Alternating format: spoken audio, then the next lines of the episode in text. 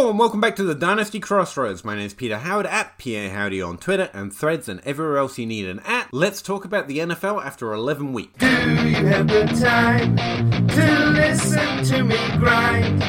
Take down the film watchers and learn some at once. I want to admit to you, honestly, at this point, in fact, earlier in the season, I'm tired um, and actually kind of over it. I'm starting to consider dropping any league that isn't best ball. Between collecting data, breaking it down, writing it up, and recording about it, I'm fatigued with all things fantasy football, usually by about Tuesday, most weeks. But after 11 weeks of data, I'm more, I'm less than motivated to open up my league pages and look for trade options and waiver wire targets, or even to make basic roster moves. Now, my main lesson from my article this week, or my main point about this in my article this week, is that so is everyone else. Honestly, it's really hard to stay motivated unless you've been dominating the league and are just having a great year. Honestly, most of us are feeling something like that. League fatigue in season is a common trait to fantasy football, especially as we enter week 12 in an individual season, and especially if you're not in strong contention in that league. It's affecting all of us, and the odds are therefore that it's affecting your league mates as well. Now, the downside of this is that several managers won't respond to trade offers anymore, or any kind of messages, especially if you only know them online and through fantasy football. But the upside is those who aren't, those who are actually looking to make moves on a depleted with a depleted number of managers willing to respond means that you are a more viable and more valuable partner in that endeavor. Whether you're building or trying to win, the smaller option pool for players interested in doing anything right now puts anyone who can pull their enthusiasm together enough to keep trying or to stay in a position to make a difference making move more likely to find one. In other words, we're all tired. The difference between this year's champion and next year's champion might be how many weeks you can keep making yourself try to make moves right now. So as long as it doesn't hurt your mental health too much, and I mean that sincerely, there's way too much of the grind set mentality out there. And fantasy football is, even if you've got money on the line or this is how you make your living, it's a game. It's meant to be fun. Set aside some time. If you don't feel like it, don't do it but do try to establish some period in the week where you're going to go through your league and just look for good moves, even if it's not every week, even if it's every other week. Because I really think now is a really crucial part, especially for teams that aren't in contention, that might find themselves in a position to find more willing partners right now for those teams that are in contention, or those teams that aren't and have nothing else to do and are suddenly interested in getting moves done. Doesn't mean you're looking to rip anyone off more than you ever would be or make unfair trades, but it does mean sometimes trades can come together that really do push both your teams in the direction that you want to go a little more easily if you find someone else in your league willing to deal. Now, with that being said, especially having mentioned the fatigue aspect of fantasy football, as much as we like it, as much as we like football, you get tired of looking and thinking about the same old thing every week when you have a life and everything else.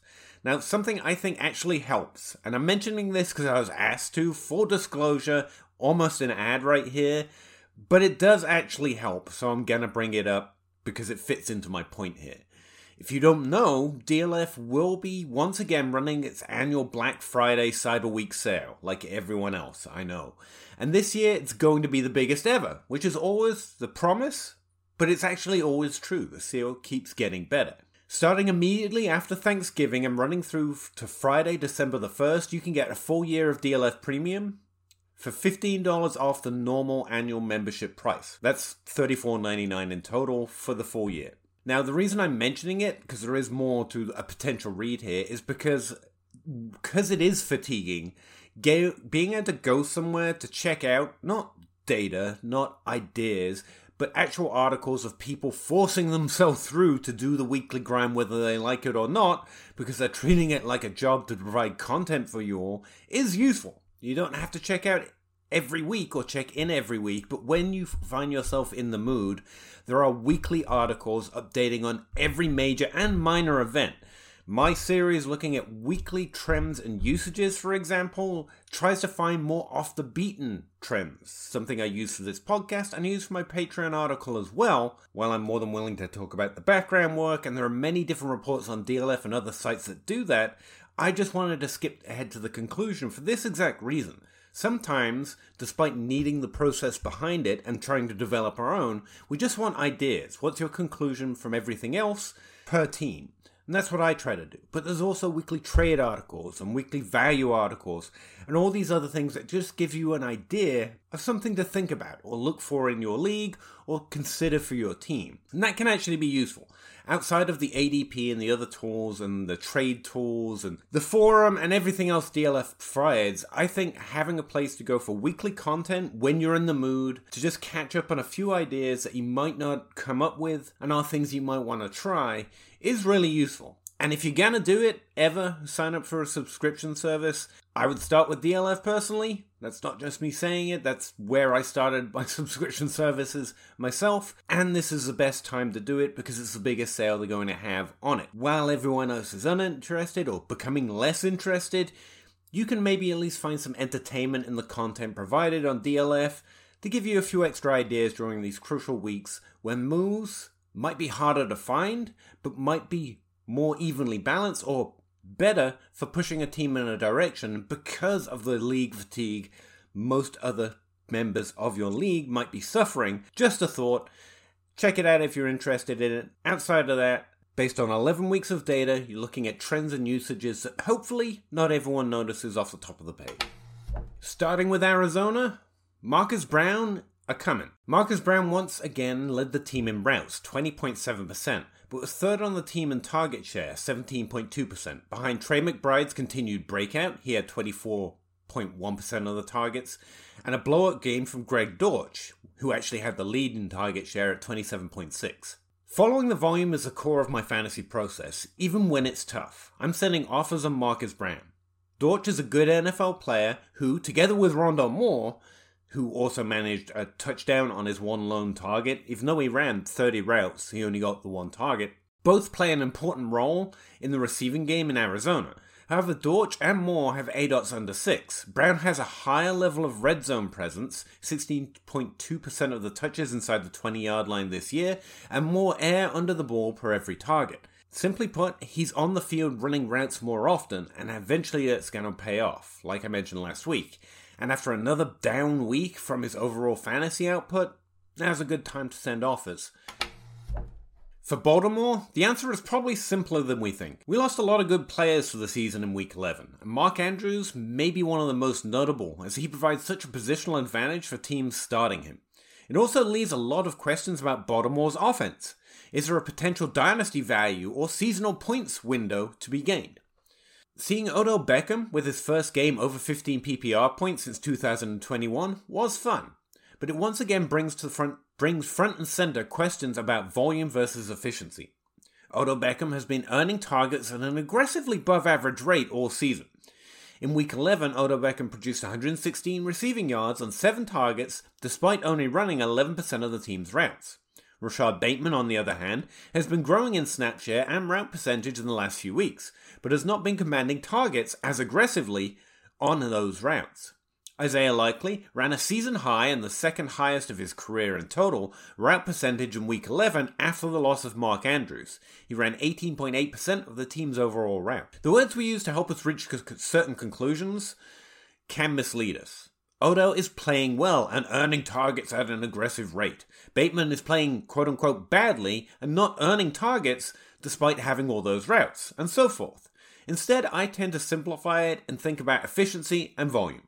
Efficiency is fleeting, volume is sustainable, more or less. Simply put, while Bateman isn't earning targets as efficiently, the offensive plan is increasingly clear to use him as a larger part of the offense in Baltimore. That's why he's running more routes. Odell can be spectacular, but hasn't only recently been capable of performing, and has been a markedly small part of the offense in 2023. At the same time, both Bateman's lone touchdown and Odell's targets per route are efficiencies that can't be sustained. Losing Mark Andrews hurts the offense, making the team less fantasy viable, to be honest. Moving forward, I think there's a reason to suspect both Likely and Bateman are going to continue to be more central parts of the offense. And Odell's late game injury in week 11, it seems more than likely to be the case, at least for this one next week, but I would expect that to be the case beyond that. The team won't move the ball as well without Andrews or Odell's ceiling of efficiency either, however. In Dynasty, Isaiah Likely likely carries an additional cost because of his potential, because of his age. And we've probably missed the best buy window. Although on the podcast and the Dynasty Grind we have highlighted him last off season several times, but we're not here to take victory laps. On the other hand, the player who's been earning volume and being efficient hasn't actually changed. Zay Flowers led the team in routes last week, 20.8% in week 11, and was second in target share, 17.4% in week 11. He's a rookie, the single group of players more likely to earn more volume through efficiency consistently over recent history.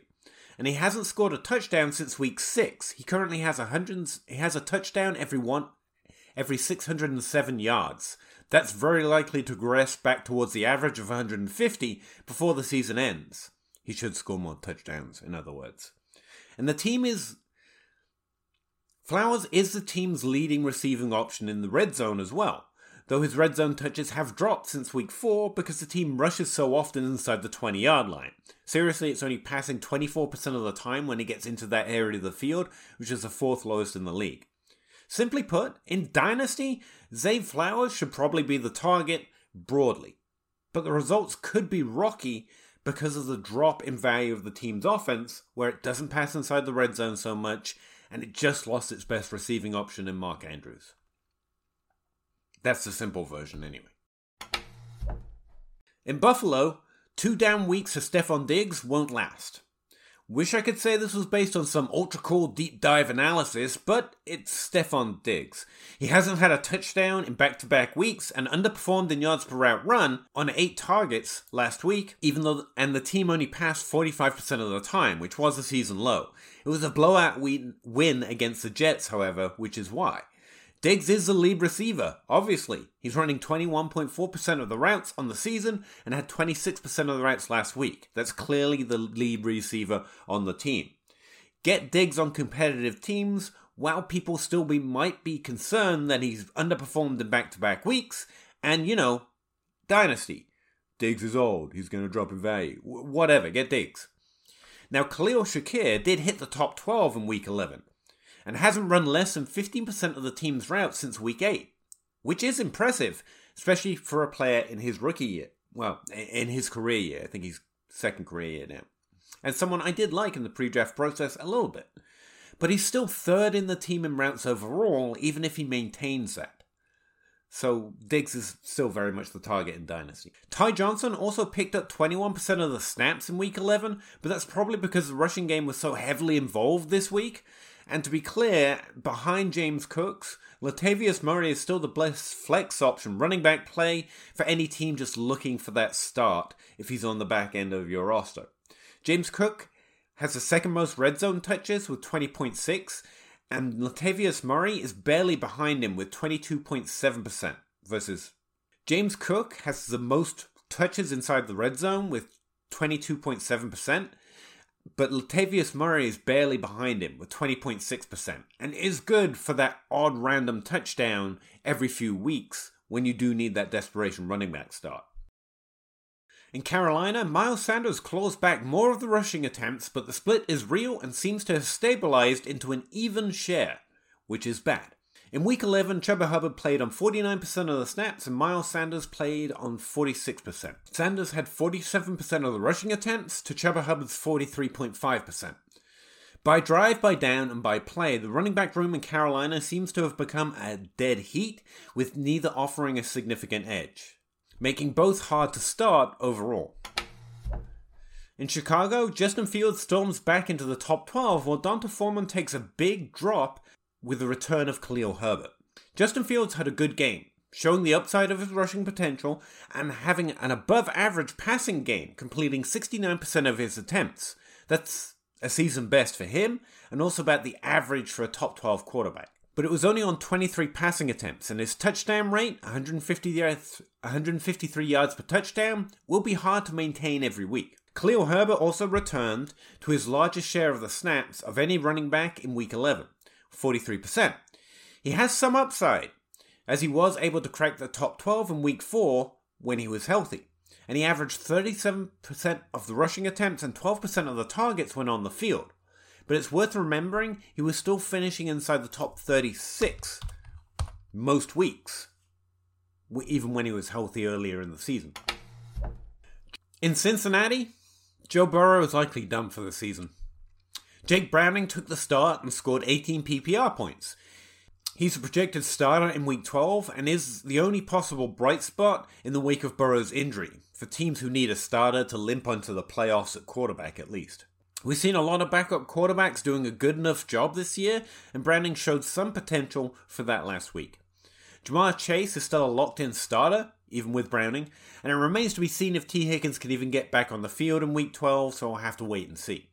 Tyler Boyd, on the other hand, has consistently had over 20% of the routes this season, even when Higgins was healthy, and should remain a flex play when one or the other isn't available. The reason I'm mostly mentioning that is because we have a lot of vacated targets talk to get through, and I want to use Boyd as a reference later. In Cleveland, Jerome Ford has 60% of the red zone touches in week 12. Deshaun Watson is out of surgery, and the team thinks his recovery could be ready for the 2024 season. In the meantime, Dorian Thompson Robinson will get a chance to redeem himself for his earlier poor, start, poor starts this season. I think the lone bright spot, potentially, is that Jerome Ford could have a top 12 workload in terms of total touches. Ford had 41% share of the rushing attempts last week and 12% of the targets, and 60% of the touches inside the red zone in week 12. For a discount running back for a team looking to be competitive and looking for that running back too, Ford's an interesting candidate. In Dallas, Tony Pollard breaks his touchdown drought. Dallas continues to provide positive returns for competitive teams this year, and based on his workload, Tony Pollard should keep adding to that.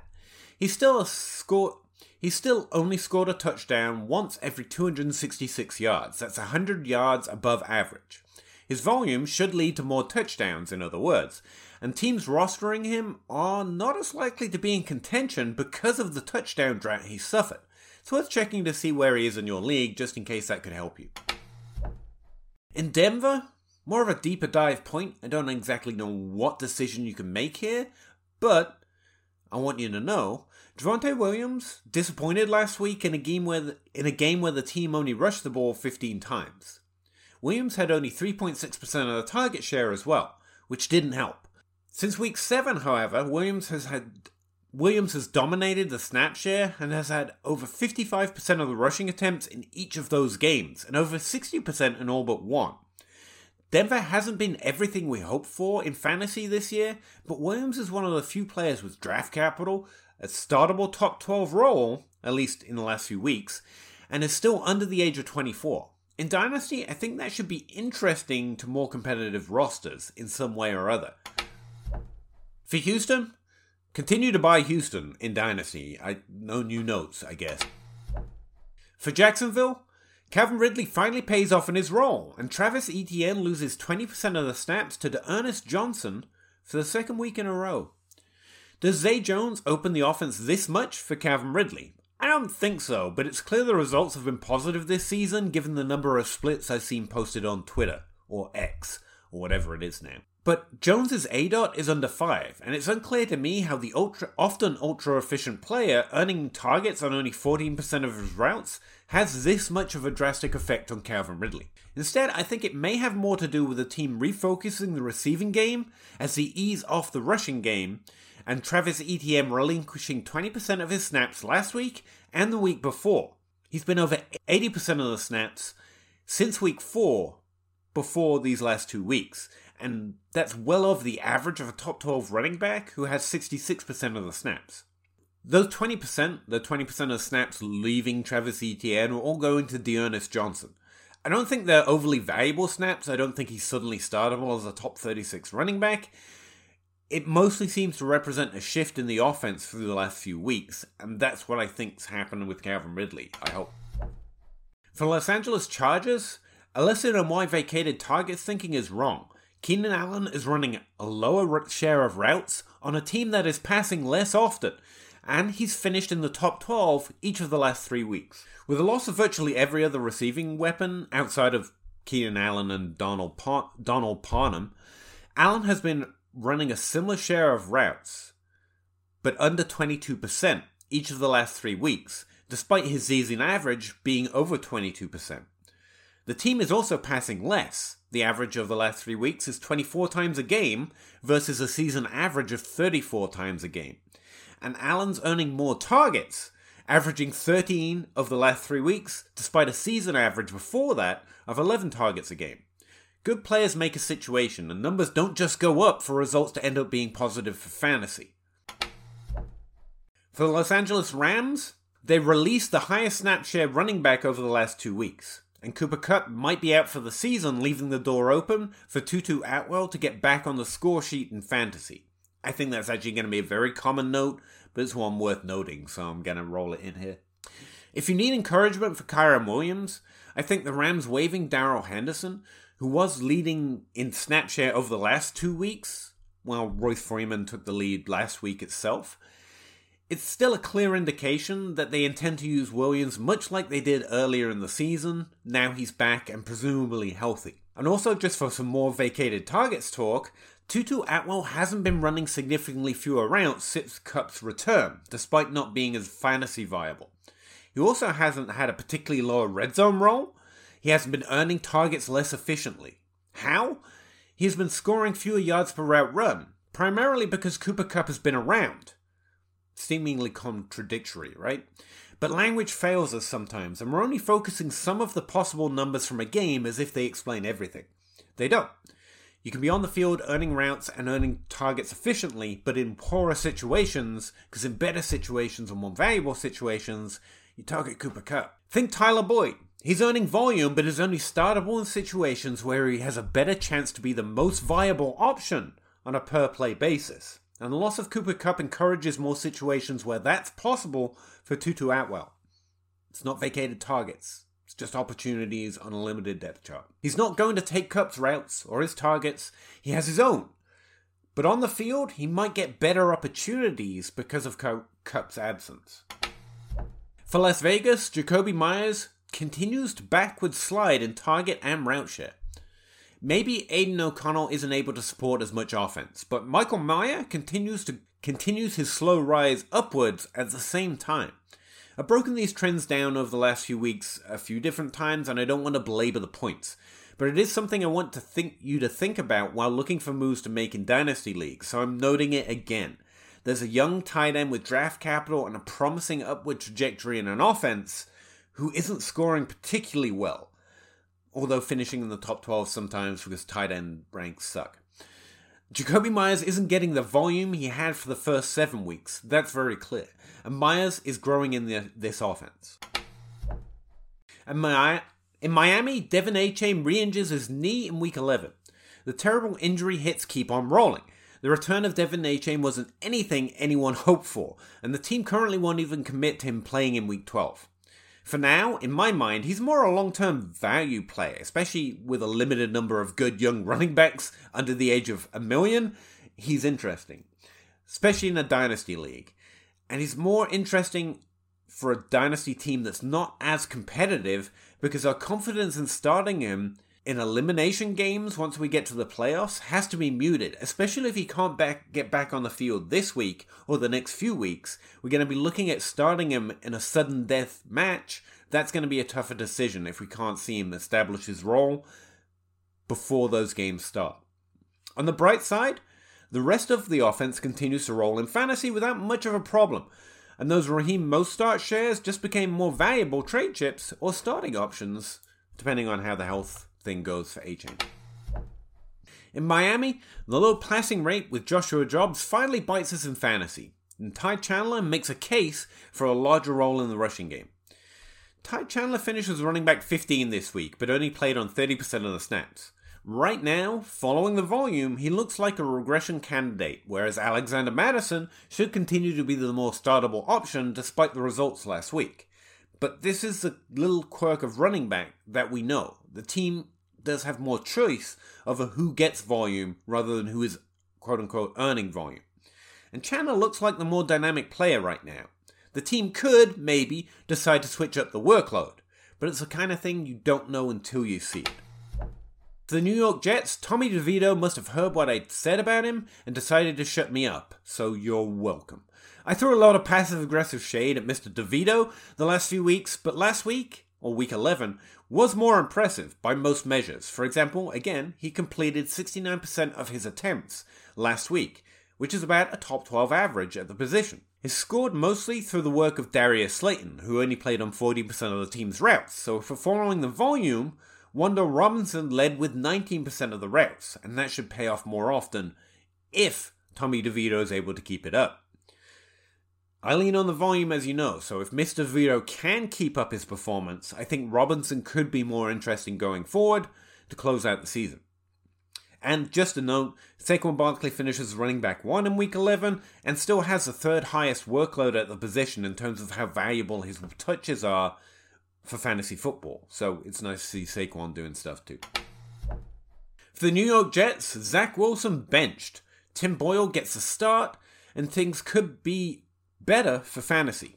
It's just another opportunity to throw some Zach Wilson shade, I'll admit it. It didn't pay off for Garrett Wilson in week 11, by the way. He only managed 9 yards on 8 targets, but I'm more interested in the offense's potential with Boyd than Wilson.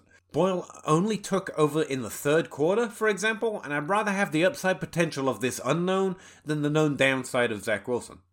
Garrett Wilson hasn't has a touchdown for every 328 yards. Again, that's almost twice the average for his position in 2023. And given his potential, just in terms of his talent, I'd expect more moving forward. Just just for the sake of getting more Garrett Wilson in Dynasty, to be honest. In Pittsburgh, Najee Harris regressed to his volume while Jaylen Warren Jalen Jaylen Warren decided to wait another week. While both have been outkicking their touches the last few weeks, Jalen Waddle still finished as the running back two in week 11, with only nine rushing attempts and three targets. Don't call it a comeback, but also don't call it a takeover. This is just efficiency. In Seattle, Ken Walker potentially lost for the season, and Zach Charbonnet takes over 80% of the snaps. There's no real bright side, despite the fact I've had to use that kind of sentence several times this week. There's no bright side to an injury in reality. It's all bad. It's not good that a player's injured. But it's fantasy football, so Zach Charbonnet will get a chance to show what he can do with a bigger role. He played 85% of the snap share and f- got 15.8% of the targets, most interestingly, in week 11.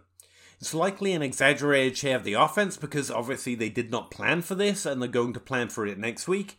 However, it does indicate the potential he could have this season. In San Francisco, George Kittle has finished top seven in four out of his last four games. The spike week narrative in George Kittle frustrates the hell out of me, to be honest with you. He's having another good year, and a serious option for anyone who just locked Mark Andrews. He's one of the maybe four players with anything like the same range of outcomes at the position. And of those four, one of them is Mark Andrews. While there are a lot of young players breaking out of the position in 2023, older tight ends should be the least concerning in Dynasty because they play longer and they maintain production longer as well. Don't fear the Kittle. I'm just saying. In Tennessee, I'd sell any Will Levis hype you can find in Dynasty. I didn't believe much in the rookie profile, and while I haven't seen an overwhelming tide of hype for Will Levis, he has been somewhat startable. And he is a rookie, which some people may like. He also finished in the top 12 in his first game back in week 8. In a landscape of promising new and mid career giants at the position, Levis is a replacement level quarterback with very little upside. Washington. Logan Thomas, an option. Logan Thomas has a top 10 volume at the tight end position and has had 5 or more targets or and 30 or more yards, and over 16% of the routes since week 7. He's had over 7 PPR points in all but one game this season as well. That's right, 7. He's not exciting in Dynasty and carries very little value, but he can hold down the position of teams who, just like Mark Andrews, are too scaredy cat to play, play for George Kittle, but just need to block at the position without. Thomas won't replace that advantage, but he could limit the damage other teams can do against you with replacement level points at least. Anyway, that's about all I have for this week. Thanks for checking out the podcast. You can check out all my data pinned to my Patreon timeline and a Twitter timeline. If you're interested in checking out this or my article version of this, um, check out my Patreon timeline or check out that Cyber Week Thanksgiving y sale, whatever it is at DLF. Thanks again, and I'll see you or talk to you again next week. Thanks very much. Yeah. Chicken or crow, chicken or crow, crossing the road, go. Clicking a poll, Twitter is gold, player unfold, so. Jake on the table and Ape on the place, no. Pete enumerates the plays, they're analytical. Picking my nose, don't really know if I like that. Picking their brains, got different lanes, but I like that. Picking these guys, all of these times, all of these nice stats. Picking apart, the film is an art, always a fight back and forth. There is no order, they disorder more and more because the players ain't no older. They some hoarders or some mortars, dropping bombs without no borders. You got that I, I like mortar, peak grinding numbers like molars. I don't know anymore, I am at a crossroads. Chicken or crow, chicken or crow, crossing the road, go. Clicking a poll, Twitter is gold, player unfold, so. Jake on the table and Ape on the place, no. Pete enumerates the plays, they're analytical. Chicken or crow, chicken or crow, crossing the road, go. Clicking a poll, Twitter is gold, player unfold, so. Jake on the table and Ape on the place, no. Pete enumerates the plays, they're analytical.